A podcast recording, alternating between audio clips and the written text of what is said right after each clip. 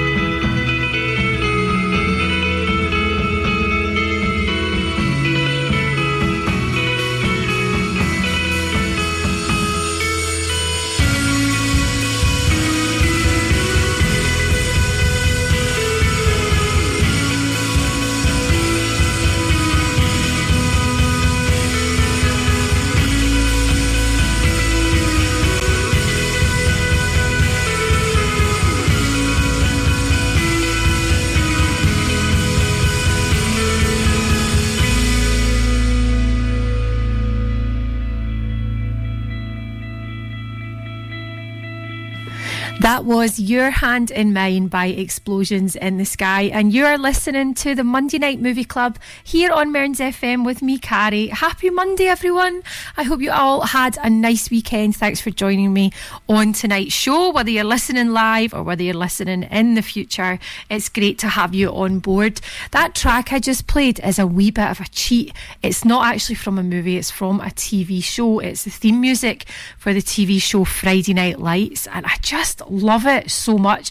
It's such a beautiful piece of music. So I thought I would start the show with something nice. Coming up on tonight's show, we've got a few cool things for you. I've got a little feature coming up all about um, Hans Zimmer and his music for the movie Dune.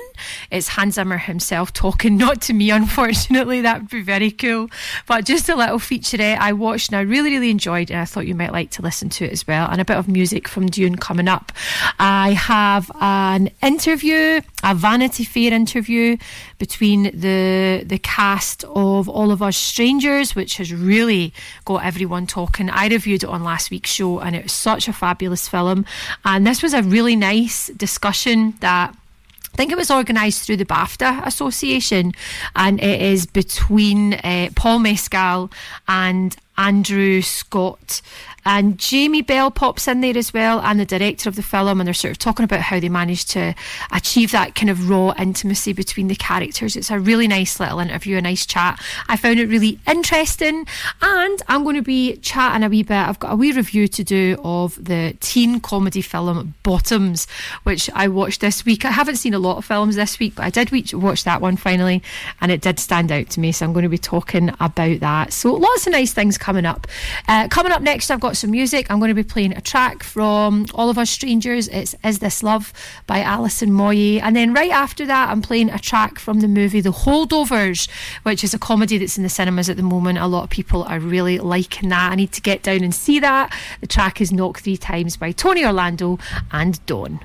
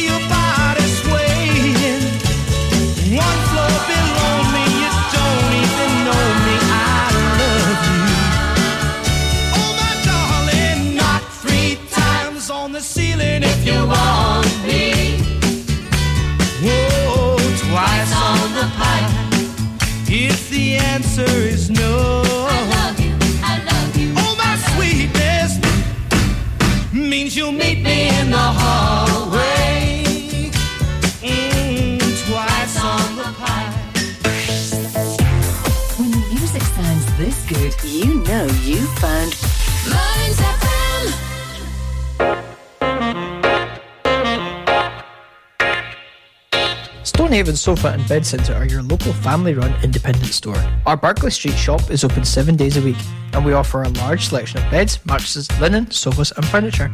We also offer free delivery and set up within 40 miles. Brand names include Hypnos, Sealy, Silent Night, La-Z-Boy, and Parker Knoll. Our winter sale is on now, so don't delay. Head on down to our shop at Barclay Street, Stonehaven, the Stonehaven Sofa and Bed Centre.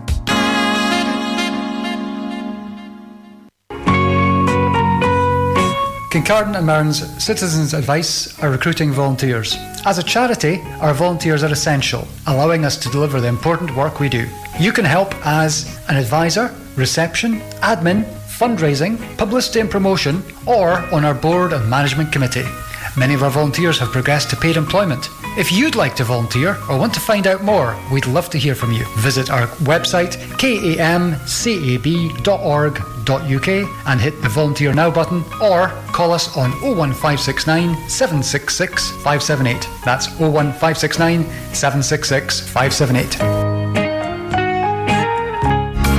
Advertising your business can be a bit of a gamble. Pay too much, not get a result. Pay very little, strike it lucky. Advertising on Mearns FM is fast, efficient, and dynamic, and best of all, competitively priced to get your business heard across South Aberdeenshire. Contact us today by emailing sales at mearnsfm.org.uk and replace this advert with your business.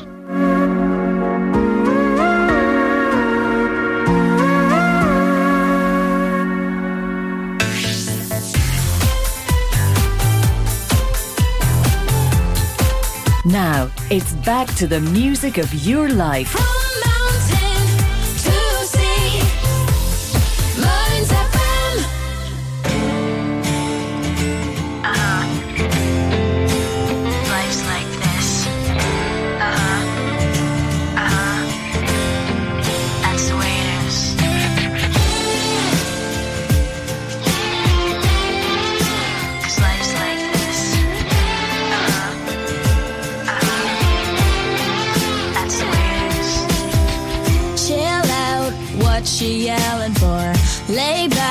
it's all been done before. And if you could only let it be, you would see. I like you the way you are when we're driving in your car. And you're talking to me one on one, but you become somebody else round everyone else. You're watching your back like you can't relax. You're trying to be cool, you look like.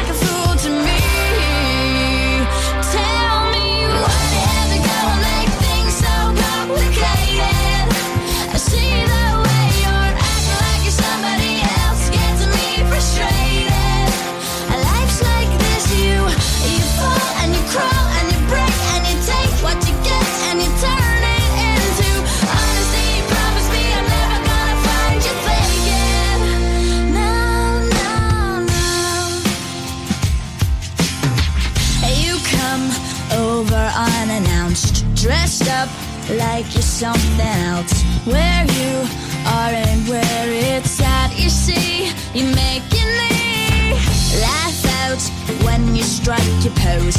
Take off all your preppy clothes. You know you're not fooling anyone when you become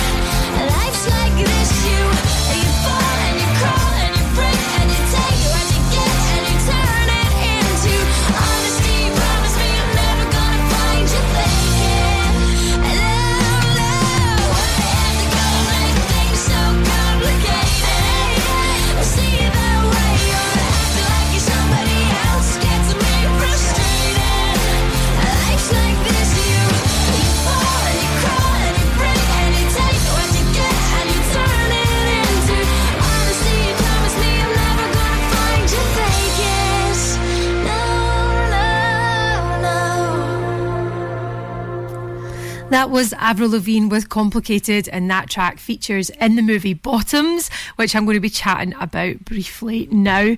Bottoms came out last year in 2023, and it's an American, very satirical teen comedy film directed by Emma Seligman, and it has such a great cast. Emma Seligman also made Shiva Baby, which I reviewed on the show a couple of months ago. I loved that. I thought it was absolutely brilliant, and it starred Rachel Sennott, and she is front and centre in this film as well. And she actually co-wrote it with Emma Seligman, so it's Seligman and Sennott that wrote this, and it also stars Ayo Edebiri, who is in um, The Bear.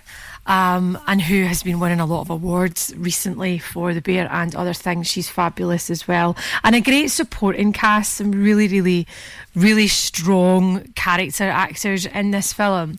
Um, I really, really liked it. I didn't know what to expect from Bottoms.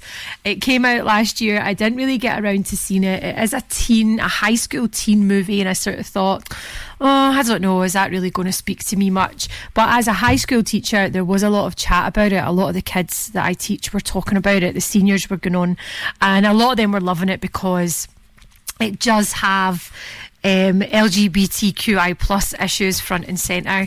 It is a kind of puerile high school teen sex comedy, and it's two lesbian females that are the leads in this. And there's just loads and loads of fabulous gay stuff going on in it, and that is a really nice angle. And the teenagers that I teach really, really love that about it. Um, and it is just as puerile and just as just as grim and just as gross as any other sex comedy, but it's just quite refreshing to look at it from a different angle. Um, Um, a friend of mine whose opinions on films I really do respect, who actually has been at a guest on the show before, my friend Jen.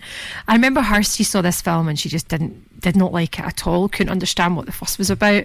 And it's that sort of put me off a wee bit. I thought, oh, Jen hated it, it's maybe not that good.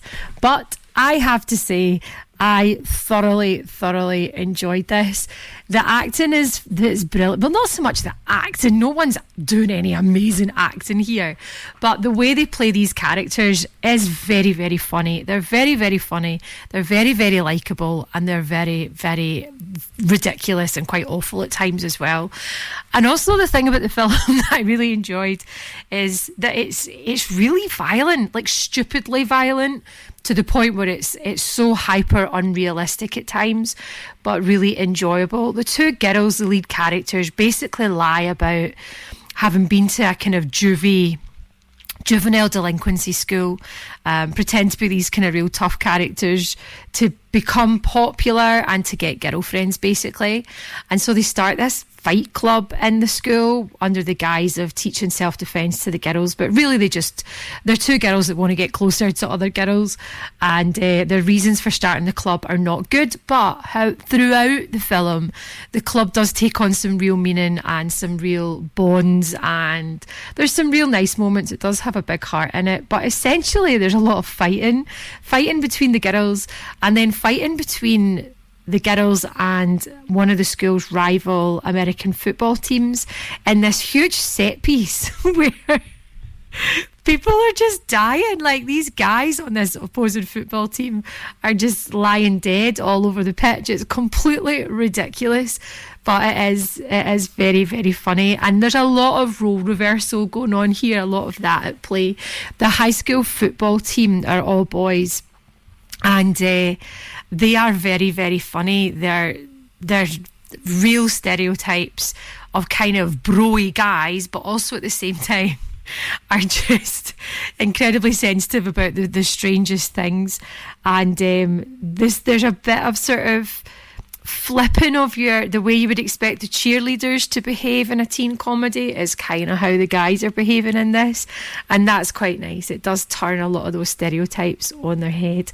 So yeah i i actually thought bottoms was a lot of fun. I can see why the teenagers all really really enjoyed it. And i was doing a wee bit of reading about it on wikipedia and apparently emma seligman found it really hard to get it off the ground and going.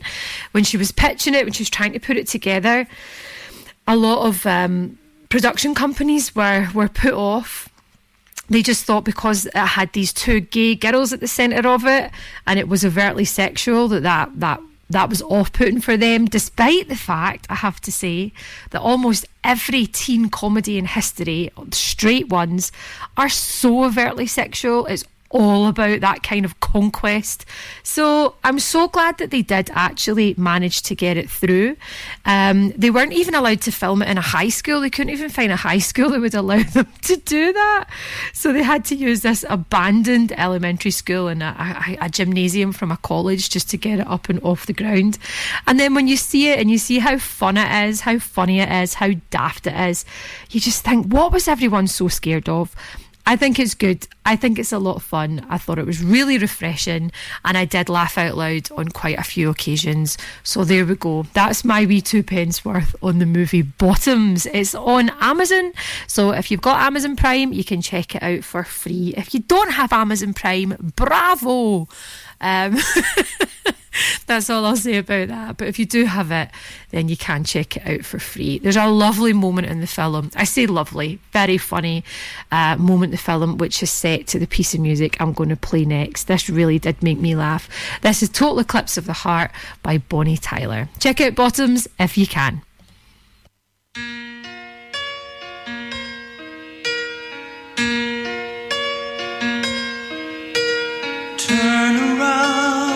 Every now and then I get a little bit lonely and you're never coming around. Turn around. Every now and then I get a little bit tired of listening to the sound of my tears. Turn around. Every now and then I get a little bit nervous that the best of all the years have gone by. Turn around. Every now and then I get a little bit terrified and then I see the look in your eyes.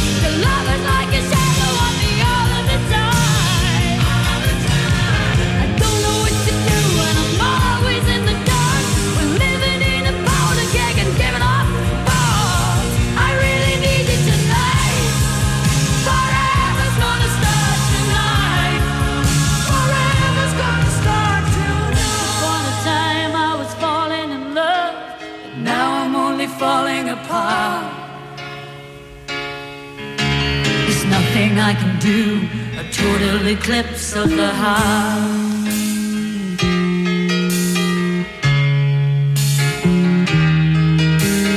Once upon a time there was light in my life, but now there's only love in the dark.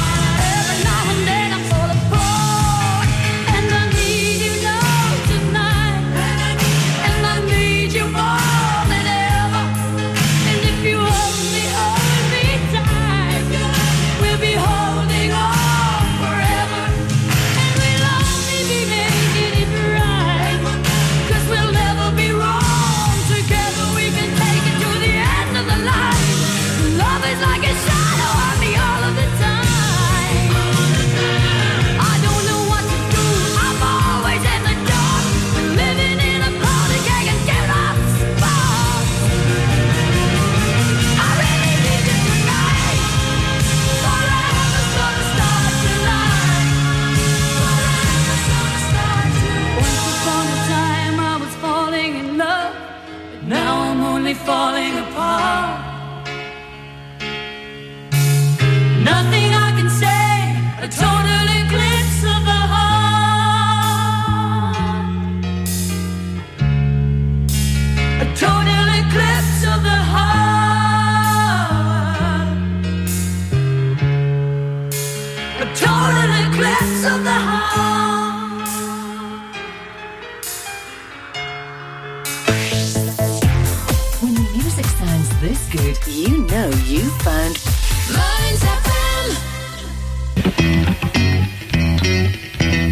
Stoneyview Embroidery Limited is based in Stonehaven and has over 15 years' experience in all aspects of branding. We offer high quality embroidery, printed products, heat transfers, and clothing. Whether it's for personal, corporate, individuals, clubs, or schools, we can meet your needs. No order is too big or too small for us to handle. We offer a quality service at extremely competitive prices. Please don't hesitate to contact Lynn Bruce on 07792 085 773 or email stonyviewembroidery at hotmail.com. That's stonyviewembroidery at hotmail.com or find us on Facebook, Stonyview Embroidery. You can keep up to date with Mearns FM via social media. Follow us on Facebook, Mearns FM, Twitter, at Mearns FM, and Instagram, Mearns FM. Follow us across all platforms now for show and station news and community updates.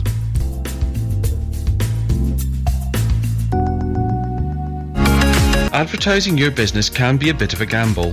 Pay too much, not get a result. Pay very little, strike it lucky. Advertising on Mearns FM is fast, efficient, and dynamic, and best of all, competitively priced to get your business heard across South Aberdeenshire. Contact us today by emailing sales at mearnsfm.org.uk and replace this advert with your business.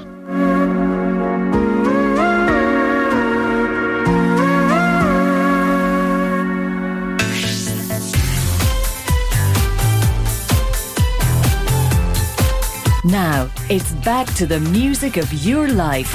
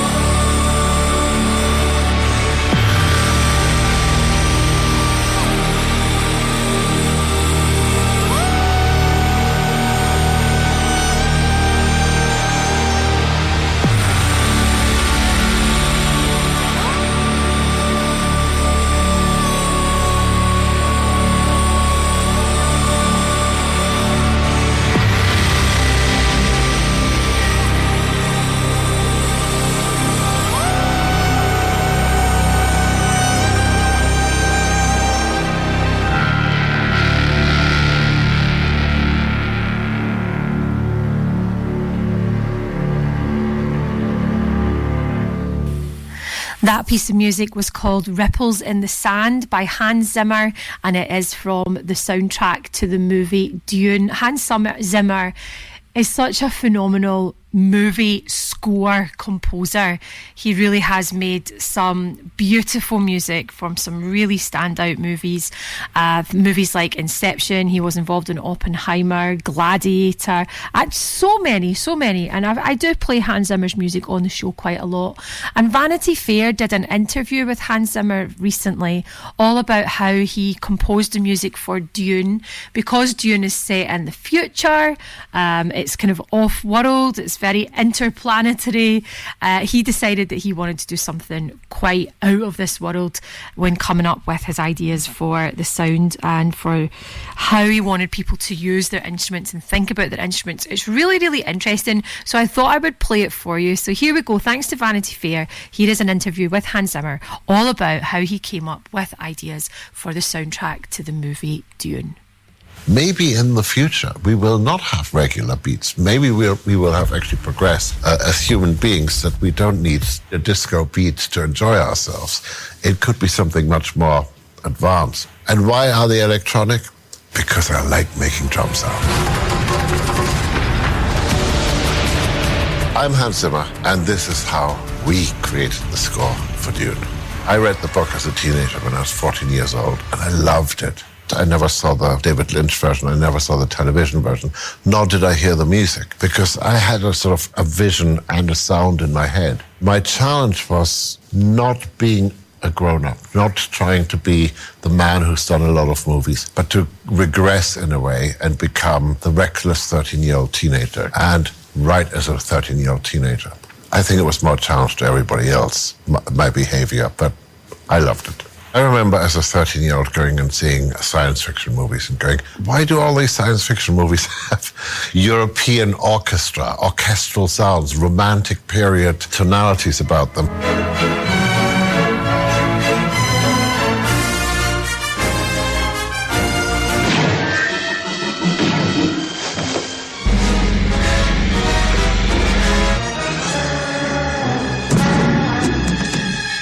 We're supposed to be on a different planet, different culture. We're supposed to be in the future.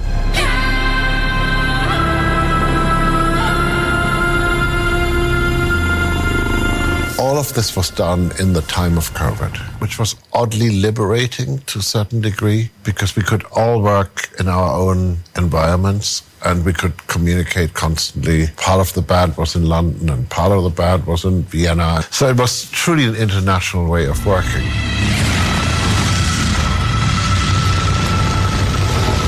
In Inception, uh, you know, pe- people are talking about the Bram sound, the low brass.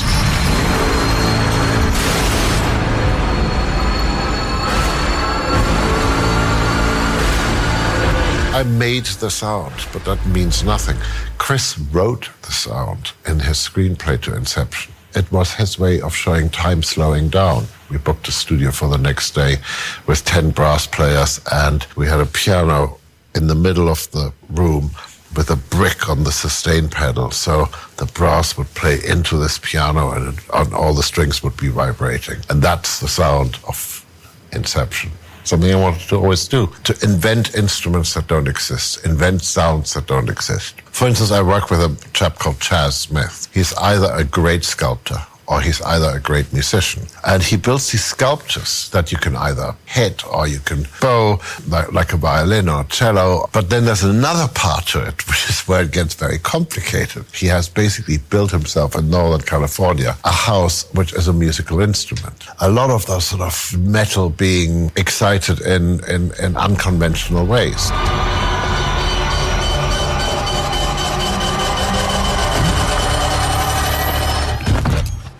So I had this framework of exotic, synthesized or built instruments. I remember saying to Tina Guo, my cellist, I, I want your cello to sound like a Tibetan war horn.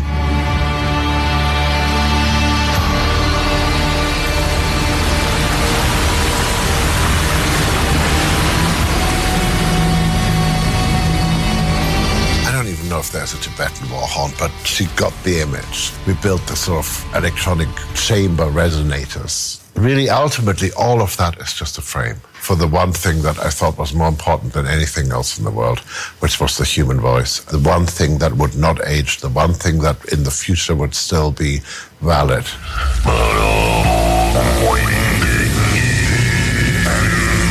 How did you create the chant that's more than one voice? It's only one voice. It's a chap called Michael, fantastic singer. We had a language written out by a linguist.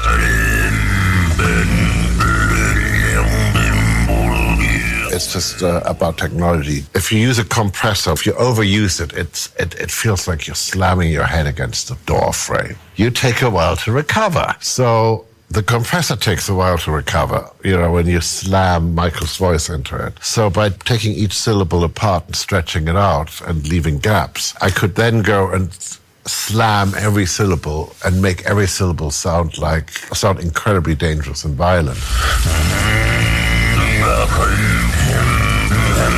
I had, of course, completely transformed his voice into something that was more like a cannonball hitting you in the head. And I played it to Denis more as an experiment, and Denis' reaction was, oh, could be an interesting way to start the movie.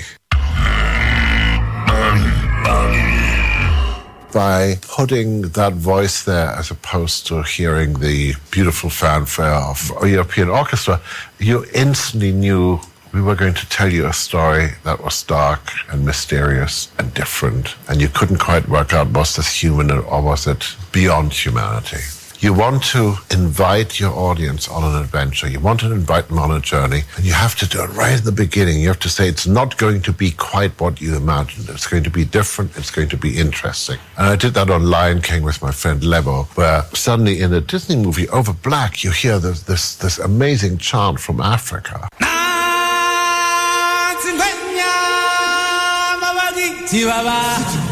And you instantly know it's not going to be princesses in the conventional sense. The movie is driven in its own sort of secret way by the female characters. They might not be your main characters, but they are certainly the underlying strength to everything that you experience. And so I met Loire Cotler, who is um, extraordinary vocalist. Tina wants to do Interstellar. Lisa wants to do Gladiator, probably. And we'll also do um, Dark Phoenix Dunkirk with uh, Loire. Oh, f- yeah. This, ladies and gentlemen, is the heroic Loire Cotler. When you are asked to do something that is not in the traditional uh, parameter of what you would think the voice could do, and then you say yes, to, and you say yes to doing something that, in your words, is reckless. Yes. Amazing things start to happen. But Laura's history is that she does a particular type of singing which is highly unusual. Can you do a bit of, of the Oh, sure. rhythmic stuff?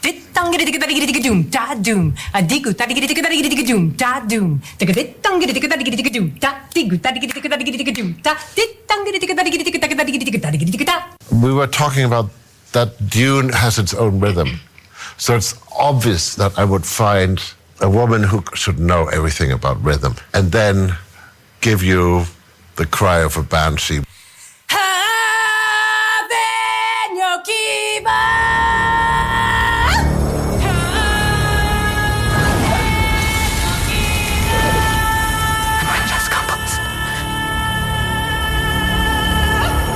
There's a strength, there's a force that hits you, even without, you know, reverb and compressors and all sorts of stuff. And that was in her voice. The first time I saw them arriving on the planet Arrakis and I saw the bagpiper, you know, I went, oh, of course. They're the royal house. So normally you have like, you know, trumpet fanfare or something like this, heralding, you know, the new ruler. But bagpipes, they're not just Scottish, Celtic, or Irish, but I know that they're Caledonian ones and Spanish ones and Middle Eastern ones. Wherever you have a goat and you have a piece of wood, all I want to say is the goat better watch out because he's probably going to end up being a bagpipe.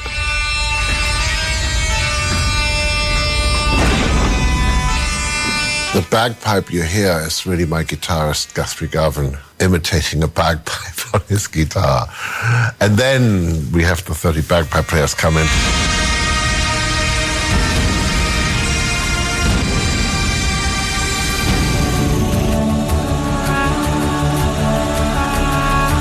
In a very ethnic sort of landscape, so there is not a lot of wood around on our planet. But what we do have, we made flutes out of, and I, I kept saying to Pedro Eustache, my flautist, don't play it like a flute. Play it as if it was the wind whistling through the desert dunes. You asked me how the score was made, and I said, we were all colleagues and we did it all together, and that's how it works. The only thing I guarantee you is I will speak the truth. This is the duduk. And this is a very, very ancient instrument.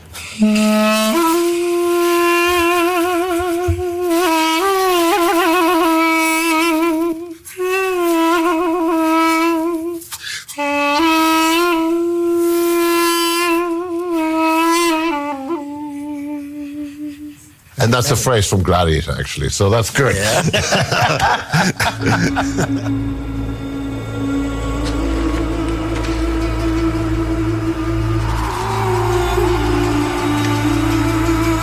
we knew we could do that, but then I said to him, I don't want you to play flutes. Can you make the sound of wind rushing through? Yeah. Well, well, plus a lot of things were built. There were many journeys to the hardware store. PVC is your friend. PVC piping. I actually made a sub-contra bass duduk by putting this into a very long tube of PVC, and I literally I cut the thing to get the different tones. So it is an instrument that doesn't exist anywhere. I do things that not many people in the world can do. But then I told him, yes, yeah, I can do this. He said, can you do air? I said, yeah, I can do. But can you make vowels while you're doing the air in a flute? And go like, no, don't do this to me. And it's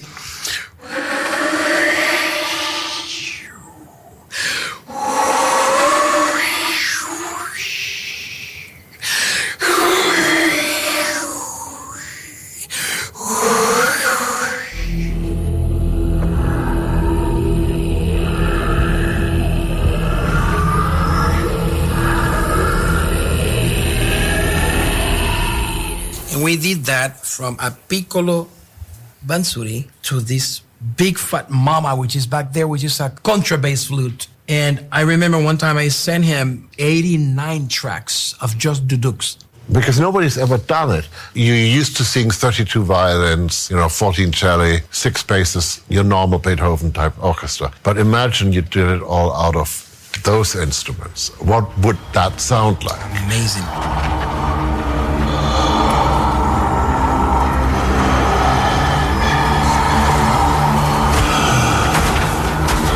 I play this thing, which is a zurna, and I'm not gonna do it now because I will break all of your ears and everything. Believe me, I'm doing you a favor. not Just, just do it. Just, Oh I just want to see the enamel, like.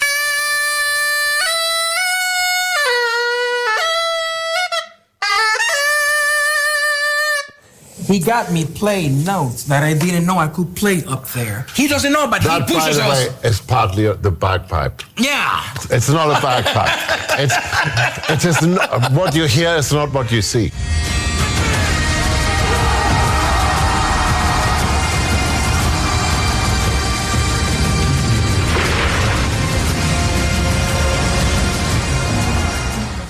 Go. That was Vanity Fair's interview with Hans Zimmer on how he came up with the music for Dune. I am so looking forward to the second Dune movie. I loved Dune. I thought it was absolutely fantastic.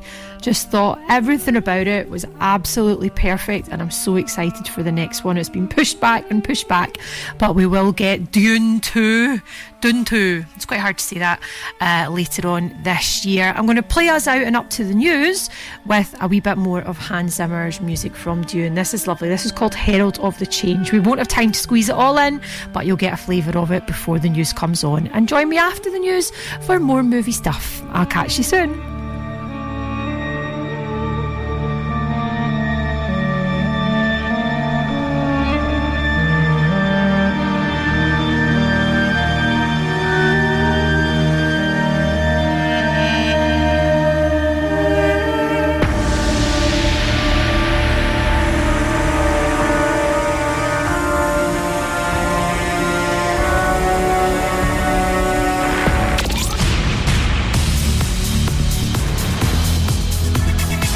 On FM, online, and on your smartphone.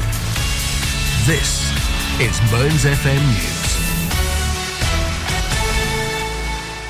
Welcome to today's news headlines from the Scottish Radio News team. I'm Alistair Connell. King Charles has been diagnosed with a form of cancer, says Buckingham Palace. It's not prostate cancer, but was discovered during his recent treatment for an enlarged prostate. A type of cancer has not been revealed, but the palace said the king began regular treatments on Monday. Buckingham Palace says the king remains wholly positive about his treatment. He will postpone his public engagements with senior royals expected to stand in for him. The king looks forward to returning to full public duty as soon as possible. No further details are currently being shared on the stage of cancer or prognosis. The King informed both his sons personally about his diagnosis, and Prince William was said to be in regular contact with his father. Prince Harry, who lives in the US, spoke to his father and will be travelling to the UK to see him in the coming days. The King, 75 years old, returned to London from Sandringham in Norfolk on Monday, and the palace says he was has commenced treatment as an out. The mild start to February is coming to an end with falling temperatures in store and the risk of snow for some. Above average temperatures will give way to a more seasonal winter chill over the next few days as colder air moves south across the UK. The Met Office has issued a yellow warning for snow in much of North Wales and northern and central England for Thursday, but there's some uncertainty over exactly how much will fall and exactly where. The yellow warning from 0300 on Thursday to 0300 on Friday covers a large area from North Wales through parts in the Midlands and into northern England. There's a small chance of power cuts, travel delays, some stranded vehicles and delayed or cancelled rail and air travel, and a slight chance that some rural communities could be cut off.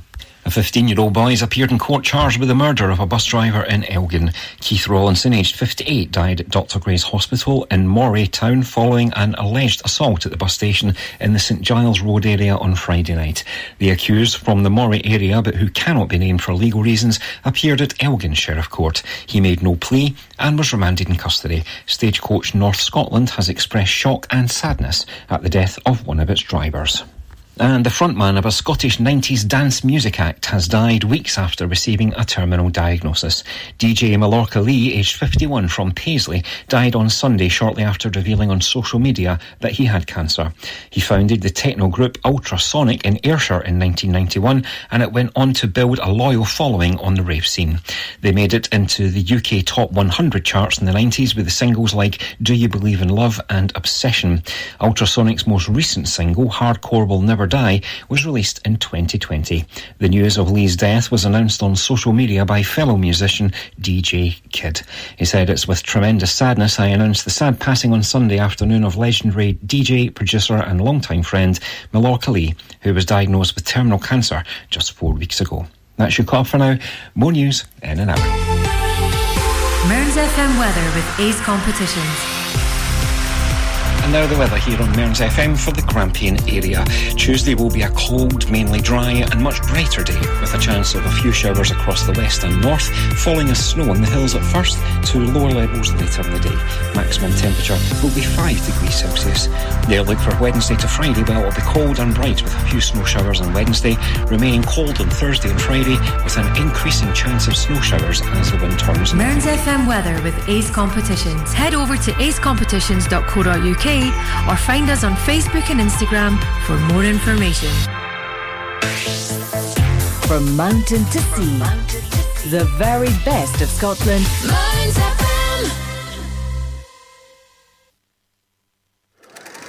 You're listening to the Monday Night Movie Club on Mearns FM.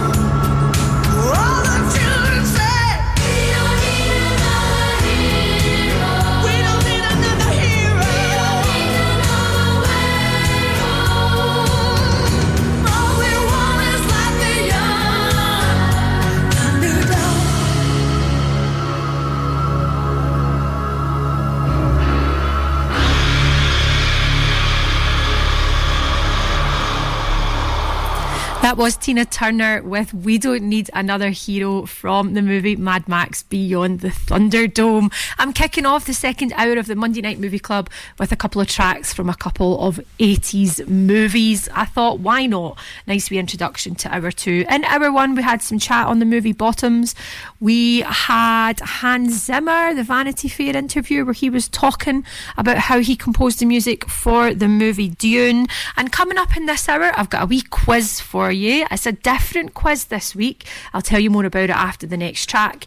And I've also got a nice little feature with some of the cast of All of Us Strangers having a chat about how they created the kind of the intimacy, the raw connections between the characters in that film. If you haven't seen it yet, do check it out. All of Us Strangers is definitely, well, people are saying the best movie of the year so far.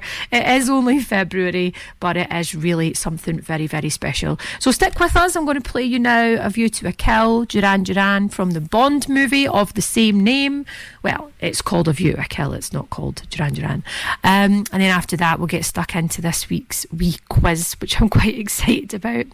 Uh, catch you soon.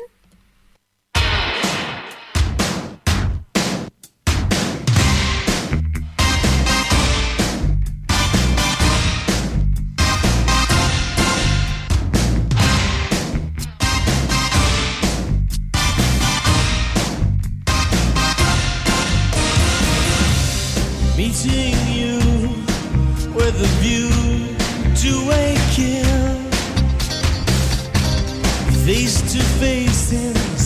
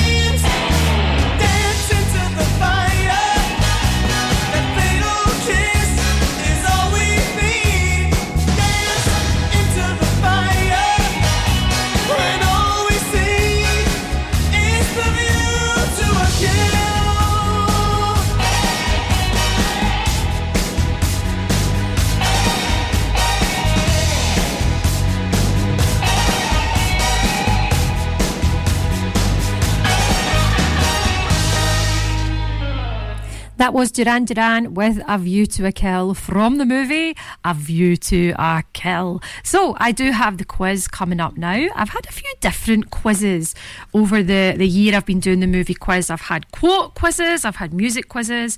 The one I usually do is my Guess the Connection quiz. However, today I was wandering around Stonehaven, going around the charity shops today. I was looking for a salad bowl. I decided I need to eat healthier and I thought, well, maybe I'll be inspired to eat more salad if I've got a beautiful big bowl to put my salad in. so I was in Inspire By and I got a lovely salad bowl. And then I was in the um, the British Red Cross shop as well. And I found two little sort of card games, movie quiz card games. They were 99 pence each, and I just grabbed them. And each of them has got about 50 cards in it with movie quiz questions. And I thought, that's what I'm going to do. I'm going to pick 10 of those each week for the next few weeks and, um, and use these cards as my quiz. So some of them are multiple choice, some of them are just a straight up question. So I thought I'll do 10 questions and then I'll give you the answers. Um, so yeah, let's see how we go. So here we go. Question one from the movie quiz, courtesy of the British Red Cross shop in Stonehaven. The 2015 film Brooklyn told the story of a woman emigrating from which country to start a new life in 1950s New York? Mmm, that's quite a tricky one. Question two. Complete the title of the 2016 summer blockbuster Captain America something. 2016 summer blockbuster Captain America. Da da da. Two words. It's two words. Which 2016 animated film partnered a rabbit detective with a red fox con artist to fight crime in the city? 2016 animated film partnered a rabbit detective with a red fox con artist to fight crime in the city. Number four. For which 1994 film did Steven Spielberg win his first directing Oscar? 1994 film, Steven Spielberg, his first directing Oscar. Who played the elderly combat trainer in the 2000 film Gladiator in his final role before his death? Quite a famous one, this, because they had to CGI some of him uh, to make the film work. In Gladiator, the elderly combat trainer in his final role before his death, who played him. Number six, what was Norman Bates' hobby in the 1960s film Psycho? What was Norman Bates' hobby in the 1960s film Psycho? I don't think killing people counts as a hobby, although he did sort of rack up a body count through those films.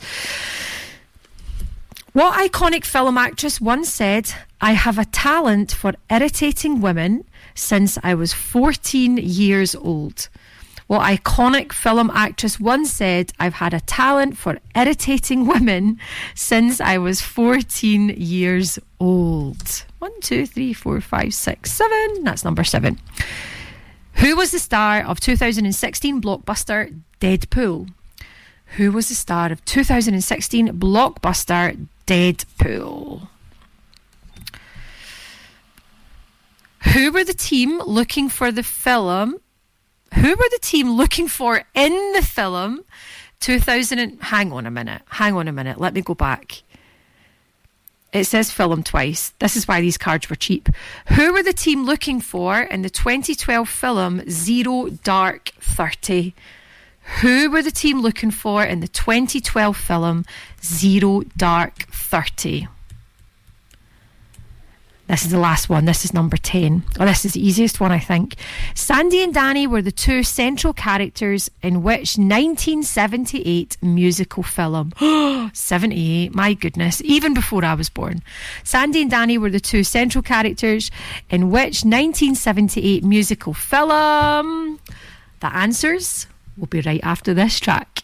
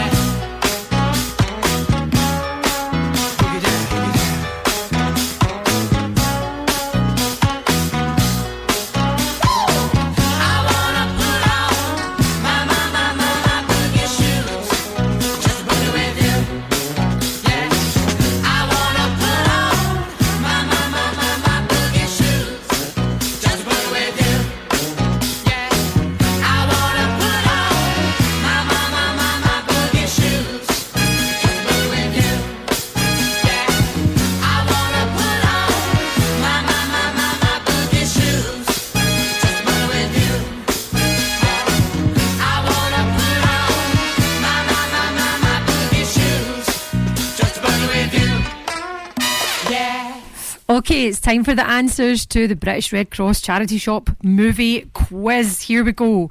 The 2015 film Brooklyn told the story of a woman emigrating from which country to start a new life in New York? The country was Ireland. Complete the title of the 2016 summer blockbuster Captain America Civil War. Mmm. I don't really like it. Which 2016 animated film partnered a rabbit detective with a red fox con artist to fight crime in the city? It was Zootopia, which I haven't seen actually. For which 1994 film did Steven Spielberg win his first directing Oscar? The answer was Schindler's List. Who played the elderly combat fighter in Gladiator, his final film role before his death? It was, of course, Oliver Reed, and they used some really clever CGI to fill in some of the gaps from his performance because he actually died before he'd finished making that movie. What was Norman Bates' hobby in the movie Psycho? He was into taxidermy, specifically birds. He liked stuffing birds, did Norman. Which iconic film actress once said, I've had a talent for irritating women since I was 14 years old? It was Marilyn Monroe. Oh, bless you, Marilyn. Who was the star of the 2016 blockbuster Deadpool? It was Ryan Reynolds. Who were the team looking for in the 2012 film Zero Dark 30? They were trying to find Osama bin Laden. And finally, Sandy and Danny were the two central characters in which 1978 musical film? The answer is, of course, Grease. Grease is the word. So there we go. Thank you very much to Stonehaven British Red Cross for the movie quiz. 10 more questions from this wee box of questions coming up. The same time next week. Coming up next, we've got some ads, and then after the ad, that ads that lovely conversation with the cast of All of Us Strangers. So stick around for that. When the music sounds this good, you know you found Mearns FM. We're digging ultra fast, ultra capable, full fibre broadband across Scotland. Go for getting all your smart devices smugly online. Go for live gaming till your thumbs go numb. Go for never dropping the ball or dropping out on work calls. Go for just one more episode marathons. Most importantly, go for Digby. A wee gopher on a big mission to dig full fibre to towns and villages all over Aberdeenshire. So, go join the thousands of homes already connected at gofibre.co.uk. You can keep up to date with Mearns FM via social media. Follow us on Facebook, Mearns FM, Twitter, at Mearns FM, and Instagram, Mearns FM. Follow us across all platforms now for show and station news and community updates.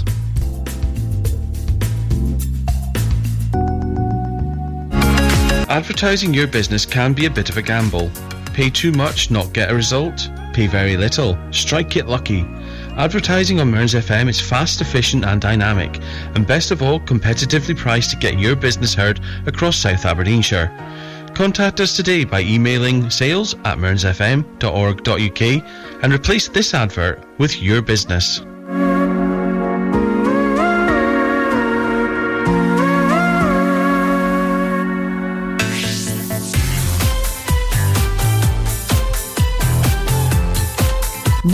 It's back to the music of your life.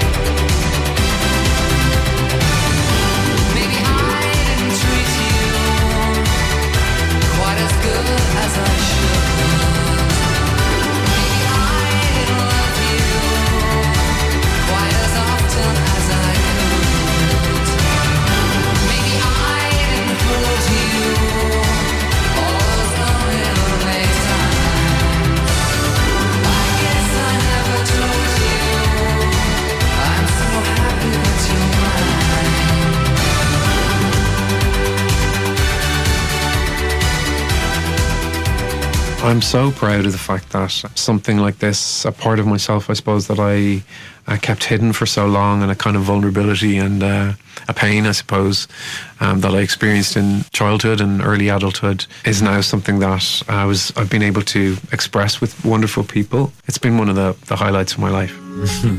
That was scary, yeah. No.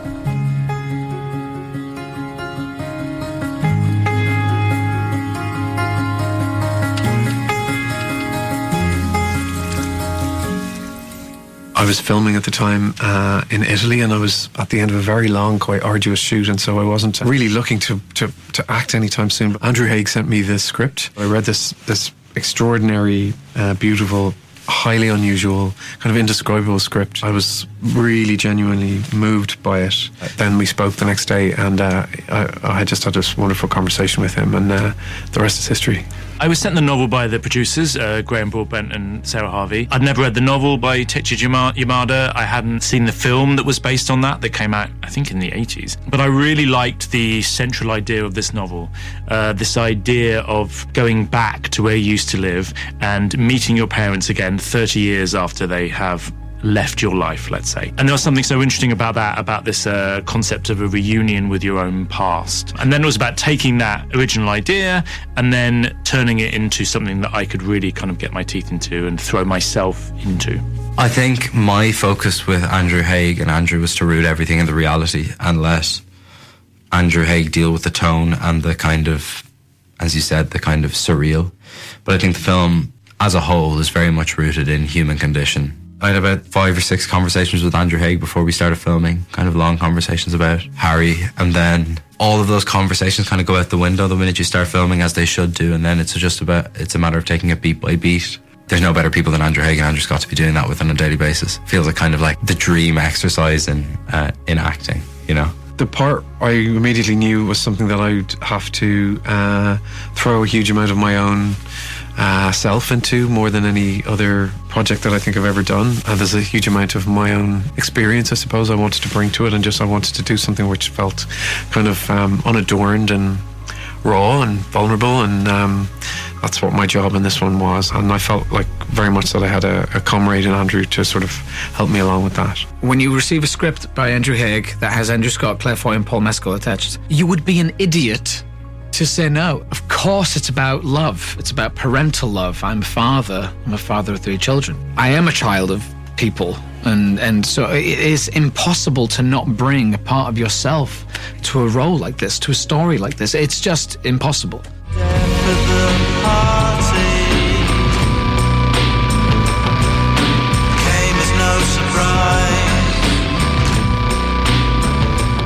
Yeah, mu- music play, plays a big role in uh, all of the characters. I, I, I make a playlist for them all. Some songs are to do with uh, songs that the character themselves would be listening to, and other songs are to do with their kind of more internal landscape and their psychological landscape. I had a lot of uh, the gloaming for the kind of inner stuff, uh, the inner landscape. There's a song called Adios Florida that I listen to a lot. It's like instrumental music for Harry. That was my kind of go to.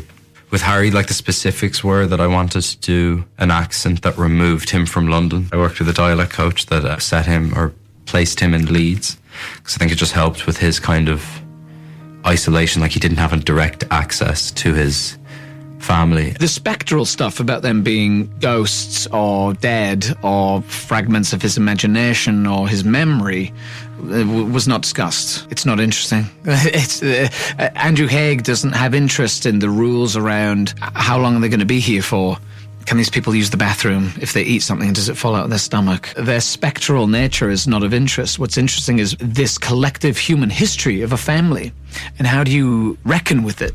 How do you reckon with all these things that we've done together and, and the way we've hurt each other, especially the child in the story, like reckoning with the molding of this human being? And more than anything, I think Andrew Haigh wanted actors who could reach out to people with love. That was the that was the job. The job was to reach out to Andrew Scott with love. And if you've ever met Andrew Scott, it's it's it's, it's one of the easiest things to do because he's just an absolutely adorable, loving, um, genuine human being. I think sometimes just magic happens. I think with Paul it was very easy between us. I think with some people you just have an immediate kind of connection. Paul is such an extraordinary actor and it was so beautifully written. And so we didn't really want to overwork it and we kept a lot of we spoke a little bit around around it but we wanted to keep that frisson of meeting someone and not knowing them and having that nervousness and that uh, chemistry um, alive as much as possible and, and there to be discovered on the day I've been very lucky that I've never been in kind of intimate scenes, and I don't just mean sex scenes, but kind of in an intimate,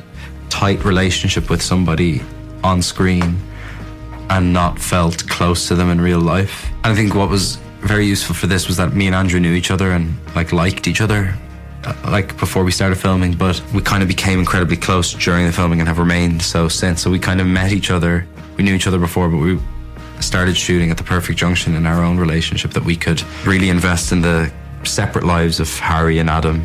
And we didn't know each other well enough that we didn't know we didn't know which part of us was leading into the into into the role. So that was kind of a happy accident in that regard a lot of our um, stuff was physical. We had a lot of sex scenes, but the ones that I think are so telling and so tender and beautiful are the ones that are sort of in and around the, the, the sex scenes, and I think that they're the, the most tender and the most uh, radical scenes actually in the in the movie. I think the thing that we were all looking for was an authenticity of feeling, not necessarily the act of sex and making that feel authentic because that's an easier thing to do. Like you can make sex look like sex, but it's like we want this to feel like two people who are having sex for the first time and what that means to Adam and what that means to Harry. And they both very different relationships to their own sexuality. And the thing that we were looking for, and I think that we've achieved in the film is an authenticity with that. All of us are incredibly proud to achieve because it's not the easiest thing to do, you know. Um, so yeah, we're really happy with how it turned out. Screen chemistry, let's say, is about so many different things. It's about how you make the project. It's about how you film the project. It's about who you choose and making sure you choose the right people that work well together and feel like they would like each other. And so I was never really worried about it because I knew that Paul and Andrew, for example, really wanted to work with each other. And Claire was so excited about playing Andrew's mother, as was Jamie uh, playing Andrew's dad. So once you get that kind of like excitement to be with each other, then I think the chemistry kind of bubbles up. And then it's just my job to not kind of dampen that chemistry down and to try and capture it. Oh, yeah, it's definitely him. Look in his eyes. Yes, it is you. Hi. Hi. I didn't know my father, didn't have a father growing up at all. So when you're giving these scenes and these opportunities to do things that you didn't have in your own life, there is going to be some measure of catharsis or, or you're going to lose yourself in it. And on this film, I feel like everyone from all the actors, obviously from the director who shot this film in his own home, his own childhood home, and it's so much about his story and his life. But every HRD, every person from every department on this film brought something of themselves to it. The, the connection between people is the thing that is important. Andrew Scott's character lost his parents at 12, and the only way that you can grow, and that's what Andrew Scott's character needs, is he needs to know who he is. And the only way we can get that is through the relationships with, with other people. I'm so proud of the fact that something like this, a part of myself, I suppose, that I, I kept hidden for so long, and a kind of vulnerability and uh, a pain, I suppose, um, that I experienced in childhood and early adulthood, is now something that I was I've been able to express with wonderful people, just terrific uh, artists and human beings, and that's being turned into something that is useful for people and something that uh, people can see themselves in. It feels enormously wonderful to be able to do something that's um, of use and watching not just the devastation and uh, emotionality of the audience's reaction, but the kind of hope and just life affirming nature of the movie. It's been one of the, the highlights of my life. There's a scene in the in the bedroom with Andrew when he gets into bed with uh, Claire Foy and Jamie Bell, and there's something uh, I think very special about that scene uh, where the real kind of emotion and pathos bubbles up within that scene. And it was just one shot, and it was quite complicated to to shoot. You know, we were just in a regular house. Actually, my old actual childhood home is where we shot the film, and so it was not. It's not an easy place to shoot. And as I said, it was one long five and a half minute take, one roll of film basically. But I'm really uh, pleased about how that scene came together and how it makes you feel when you watch it. Took an awful lot of uh, choreography to disguise the fact that uh, we were pulling off what is essentially a sort of camera trick. But I like the fact that it's all in one take and it's there's a huge amount of emotionality and technical skill to try and keep the focus on this scene. It's an extraordinary uh, kind of audacious scene, and I'm I'm really pr- proud of it because it it exemplifies everybody's work in the in the in the um, in the movie, and that's what it's about. It's a collaborative thing, and that's the one that I that I think um, represents that the most. One of the things I'm most proud of is the scene when Harry and Adam meet in the in Harry's apartment towards the end of the film. This was a tough scene to shoot. It was a tough day on set because of the material, but also we got to um, as performers and as Andrew as a director. I think it's one of those that like I hold for myself as one of my like proudest uh, moments or scenes in, in, in a film. The proudest moment is when the film is shown to the world because you'll never know how it's going to be taken. You know, it definitely is a is a personal story to me. It comes from a really personal place. So to see the film resonate, see it resonate with different types of people, uh, that is that is really really special to me. I hope people go to the cinema, bring their friends. It's a film that is actually quite radical and instigates a lot of conversations around many things like familial love and romantic love. And I think also is a film that, regardless of your sexuality, there's something to take from, or th- to my mind, there is something to take from. There we go. I couldn't agree more with that. Regardless of who you are, there is something for you in that movie. It really is incredibly moving and life affirming in many ways. Uh, coming up next, I'm going to play you Madonna and Crazy for You. Not a massive movie hit. It was written for the movie Vision Quest, and I think it also featured in that film 13 Going on 30 with Jennifer Garner. But it is a beautiful song and Amazingly, Madonna recorded the vocal for this song all in one take. That never happens. She's pretty cool. So there we go. I'm going to play you out with that. And then I'll be back after the ads and I'll say goodbye and I'll tell you what our classical classics play out tracks are. Catch you soon.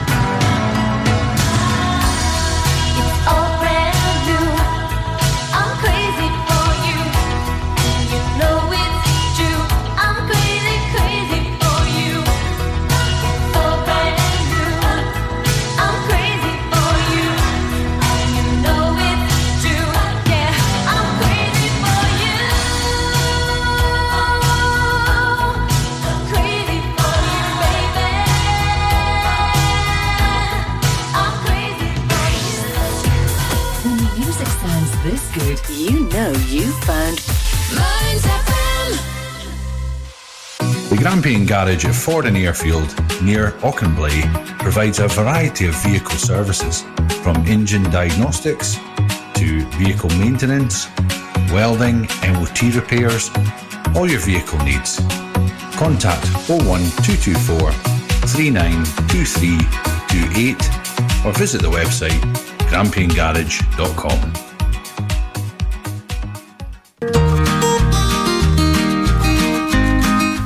Homecoming is looking for volunteers in the Portlethen area who would be willing to help someone coming home from hospital who requires additional support. Support might be a chat, shopping, picking up medication, putting the bins out, or transport to an appointment. If you have any spare time in your week when you may be able to assist, please contact Amy Blumen at Aberdeenshire Voluntary Action on 07585 507 524. Hospital Homecoming is funded by the NHS Grampian Endowment Fund and NHS Charities Together, and Portlethen is one of 11 tester change pilot sites across the NHS Grampian area.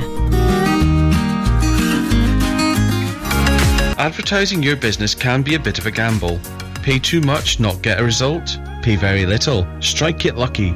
Advertising on Mearns FM is fast, efficient, and dynamic, and best of all, competitively priced to get your business heard across South Aberdeenshire.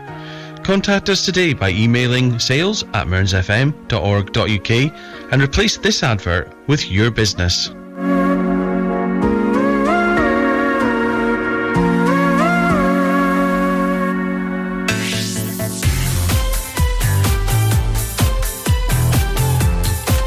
Now, it's back to the music of your life.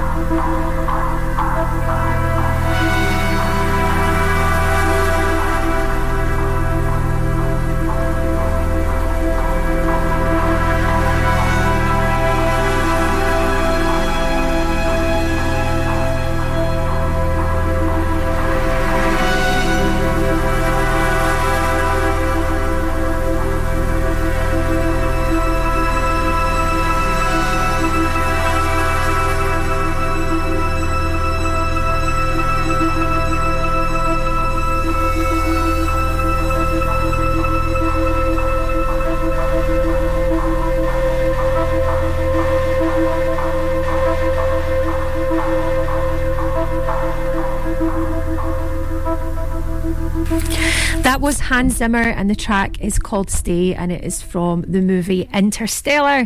After having that little Hans Zimmer special feature in the first hour, I couldn't possibly do the classical classics play out without him. Such a beautiful piece of music. All all of Hans Zimmer's scores are really nice. Um, thank you so much for listening to tonight's show. I hope you enjoyed it. Uh, do join me again, same time next week for more movie stuff. And if you like dance music, if you like a bit of drum and bass, you can also find me on Saturdays between five and seven for a wee early dance music treat, a wee mood boost in your uh, sort of dinner time every Saturday. Saturday, you can dance around your dinner, on your dinner, with your dinner, whatever you fancy. It's a good fun little show. Coming up next to play us out, we have some John Williams with Journey to the Island, which is some of the soundtrack music from Jurassic Park. And I think that might be it. I think that might be all I have time to squeeze in tonight. So, like I say, thank you very much for joining me and have a really good week. And I'll catch you again later. Bye bye.